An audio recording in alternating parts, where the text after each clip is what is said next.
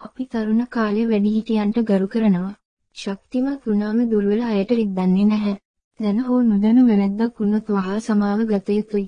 මොකද දවසක අපිත් වයසට ගිහින් ශක්තිය නැති වෙලා දැනුවත්ව හෝ නොදැනුවත්ව වැරදි කරනවා. සිතුවිලි ලෙස ජීවිතය